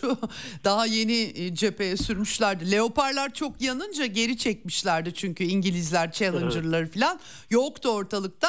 Tabii bunlar Amerikan savunma sanayi için işte pek hayırlı şeyler değil. Bir an e, bunu da bunu bile kullanabilir belki savunma sanayinin yıldızları sahada e, pört vaziyette. E, buyurun çok özür diliyorum sesinizi e, e, e, sözünüzü kestim. Estağfurullah yani tabii Ukrayna Rusya aslında yani evet. olur da Trump seç gelirse en kritik noktalardan biri olacak. Yani Değil bir mi? kere e, yani şu anda biliyorsunuz kongrede e, Trump evet hem e, eğer güney sınırı hem de Ukrayna'ya evet. giden şeyle ilgili anlaşmayı bloke etti. Yani adamlara evet. dedi bunu evet. yapmayın. Tabii daha e, sistem henüz vazgeçmiş değil. O cumhuriyetçi e, temsilciler meclisindeki liderlere falan her gün inanılmaz psikolojik baskı yapıyorlar. Bak bu Ukrayna biterse, kaybederse size yazacağız bunu falan diye. Hı-hı. O adamlar da normalde biliyorsunuz çoğunlukla şahin tipler. Paraları dağıtalım, tabii, tabii. aç tabii. yapalım. Rusya düşmandır, şudur budur. Ama şu anda Putin onların hepsini belki geçici, belki bir derece e, hizaya getirdi. Çünkü evet. şu anda Trump'a rağmen bir şey yapmaları mümkün değil. Çünkü olur yaparlarsa Trump hemen onlara diyecek ki önümüzde bir de temsilciler meclisi iki yılda bir seçime girdiği evet. için Trump hemen iki, en kötü ihtimalle iki sene sonra belki bu seçimde duruma göre e, onun karşısına adam çıkaracak. Bizden birisi gelsin buraya diyecek. Ödü kopuyor şu anda. Yani Trump sadece belki bir yüzde yirmi otuzluk kesim kaldı Cumhuriyetçi Parti'nin kodamanları içinde. Bu senato Hı-hı. çoğunluk lideri Mitch McConnell gibi o da çok kilit evet. bir adam. Yani para evet. babalarından parayı alıp partinin siyasetçilerine dağıtan adam. Amerika'da da siyaset parayla dönüyor. O adam da, o da diyor ki ha, bu yeterince iyi değildi. Bu disiplinsizlik yaptı veya bu iyi çocuktur parayı buna verebilirsin. E, o parayla siyasetçiler arasındaki şey o da artık iyice bunadı. Yani böyle o da Biden gibi bazen böyle boş boş. Evet. Yani evet. da denize düştüğü zaman de. Trump partiye evet. tamamen e, kendi damgasını vuracak. Tabi yani bilmiyorum bunlara vaktimiz var mı da yani esas Trump kalıcı bir şey mi? Bir kerelik bir şey mi? Bilmiyoruz Evet. yani şu an. Yani Trump öldükten sonra yine ele- eski elemanlar eski zihniyet mi gelecek? Trump seçildiğinde ne kadar performans gösterecek? Trump belli davalara inanıyor mu yoksa e, sadece egosunu doldurma, doyurma derdinde mi? Yani şimdi bu bu sistemi hem de bu üçüncü seçim olacak bakın. Yani birinci seçim, ikinci seçim. Evet. Bence de Trump'ın dediği kadar değilse bile orada da bir soru işareti var. Ayrıntıya girmeyelim. Bunu da kazanırsa üç defa sistemi yenmiş olacak. Hem parti içinde hem genel Evet. seçimde. Evet. Bu yani Vaktimiz Trump- evet. Yani bu e, Trump'ı bence becerebilirse ne yapacağından bağımsız çok önemli çok e, radikal şeyler de yapabilir. Ondan bile bağımsız e, Trump'ı otomatik olarak Amerika'nın en önemli 5-6 başkanından biri haline getirir. Yani Roosevelt'ten bu yana Trump'ın bu başarısını performansını gösteren kazanırsa başka bir politikacı ben bir hatırlamıyorum. Yani bu kadar Evet. sonuç yaratan, etki yaratan. Şimdi mesela e, birkaç gün önce Washington Post'a sızdı ekibi 10 küsur milyon e, yasa dışı göçmeni göndermek için adamlar epey ayrıntılı planlar yapıyorlar. Hani Türkiye'de de tartışılıyor ya. Hani bu Evet, evet, nasıl göndereceksin? evet, Göndereceğiz adam toplama şeyleri, polis, yerel bilmem ne onu arttıracağız. Bunun yetkisini arttıracağız. Tabii orada dolu engellerle karşılaşabilir ama adamlar hani bu bir kampanya sloganı görüntüde değil. Yani bunu yapacağız. Hazırlığı var. e, Evet. diye yapıyorlar. Mesela bunu yapabilirse bu çok önemli bir sonuç. Yani kalıcı bir sonuç. NATO ile ilgili falan şeyleri kısmen konuştuk. Evet buyurun. Evet. E, vaktim de oldu o yüzden ama e, tabii çok e, önümüzdeki dönem e, Trump zaten çok konuşacağız herhalde. Tekrar size başvururuz diye umut ediyorum. E, güncellenen gelişmeler için çok çok teşekkür ediyorum. Rica 25 ederim. dakikayı aştık. Çok teşekkürler e, katkınız yayınlar. için. İyi Sağ olun. Sağ olun. İyi. Evet. Şanlı Bahadır Koç'la konuştuk. Gerçekten bütün tartışmaları, bütün çerçeveleriyle aslında önümüze koydu. Tabii ki e, Amerikan sağı, tecritçilik öyle mi olacak yoksa olmayacak mı? Trump güvenilir birisi de değil. Ama hakikaten savaşta çıkartmadı. Yeni savaş çıkartmadı. Birkaç nokta atışı operasyonu var. Biden yönetimi gibi değil orası kesin. Ama tabii Amerikan e, sağı Amerika içerisinde nelere yol açacak e, hep beraber göreceğiz. E, gerçekten Abrams tankı bu arada e, görüntüler doğru anladığım kadarıyla cayır cayır e, yanarken görüyorum. Sosyal medyada yayınlıyorlar. İlk defa olacak o zaman bu. Çünkü yeni çıkmıştı aktardım ilk bölümde size cephede görüldü diye. Ee, savunma sanayi için iyi bir haber gibi gözükmüyor Amerika açısından. Yarın görüşmek üzere Eksen'den. Hoşçakalın efendim. Ceyda Karan'la Eksen sona erdi. Dünya kadar mesele, dünyanın tüm meseleleri. Ceyda Karan Eksen'de dünyada olup biten her şeyi uzman konuklar ve analistlerle birlikte masaya yatırıyor. Dünyadaki meseleleri merak edenlerin programı Ceyda Karan'la Eksen hafta içi her gün saat 16'da Radyo Sputnik'te.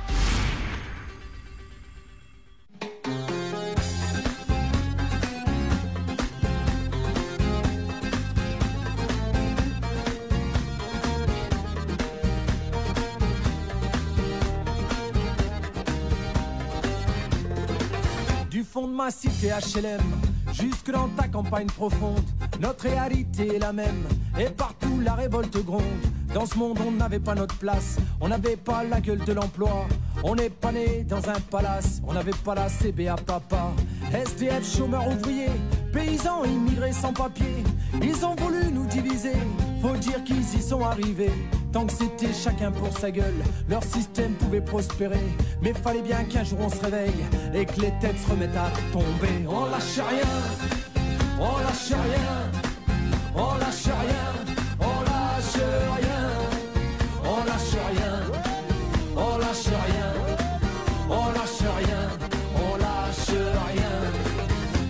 parlaient d'égalité, et comme des cons on les a. Démocratie, fais-moi marrer, si c'était le cas on l'aurait su. Que pèse notre bulletin de vote face à la loi du marché? C'est con mes chers compatriotes, mais on s'est bien fait baiser. Et que pèsent les droits de l'homme face à la vente d'un Airbus? Au fond, y a qu'une seule règle en somme, se vendre plus pour vendre plus. La République se prostitue sur le trottoir des dictateurs. Leurs belles paroles, on n'y croit plus. Nos dirigeants sont des menteurs. On lâche rien, on lâche rien, on lâche rien, on lâche rien, on lâche rien,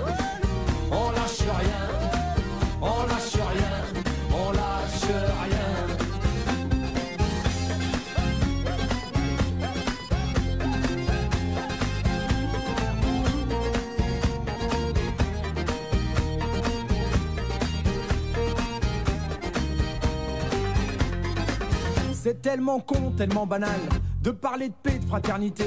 Quand des SDF crèvent sur la dalle et qu'on mène la chasse aux sans-papiers, qu'on jette des miettes aux prolétaires, juste histoire de les calmer.